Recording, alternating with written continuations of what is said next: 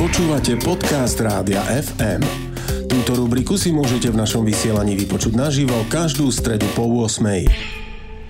Ranný vedátor FM. Z webovho vesmírneho teleskopu prišlo niečo, čo je v prvom rade krásna fotka hmloviny Orion. Táto hmlovina sa od nás nachádza asi 1344 svetelných rokov a ide o miesto, kde sa hojne rodia hviezdy. Zároveň sa tam zrodila nová záhada. Ak viete, kam sa pozerať a máte fotku v dostatočnom rozlíšení, uvidíte malé dvojbodky. Tieto dvojbodky sú dvojice planét veľké asi ako Jupiter. Váže tak 4 krát viac. Sú relatívne mladé a tak ešte nestihli úplne vychladnúť. Majú povrchovú teplotu asi 700 stupňov Celzia a atmosféru plnú vody, metánu a oxidu uholnatého. Neobiehajú žiadnu hviezdu, iba voľne letia priestorom.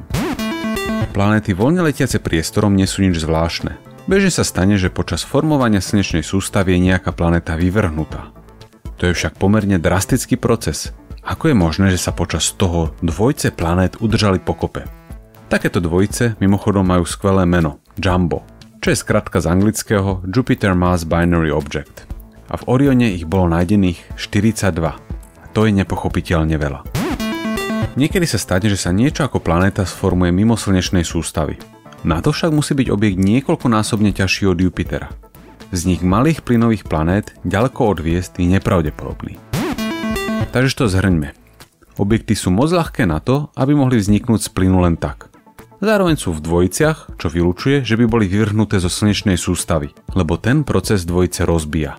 Podľa aktuálnych modelov, teda objekty Jumbo, nemohli vzniknúť ani vo vnútri slnečných sústav a ani mimo nich. Máme teda spor, minimálne jedna z našich teórií musí byť nesprávna. Ako teda žambovia vznikli? Netušíme. Nová záhada, ktorá nás učí niečo nové o vesmíre a možno nás prinúti prehodnotiť modely toho, ako vznikajú hviezdy, planéty, slnečné sústavy a tým pádom, ako sme možno vznikli aj my. Ranný vedátor FM Počúvali ste podcast Rádia FM.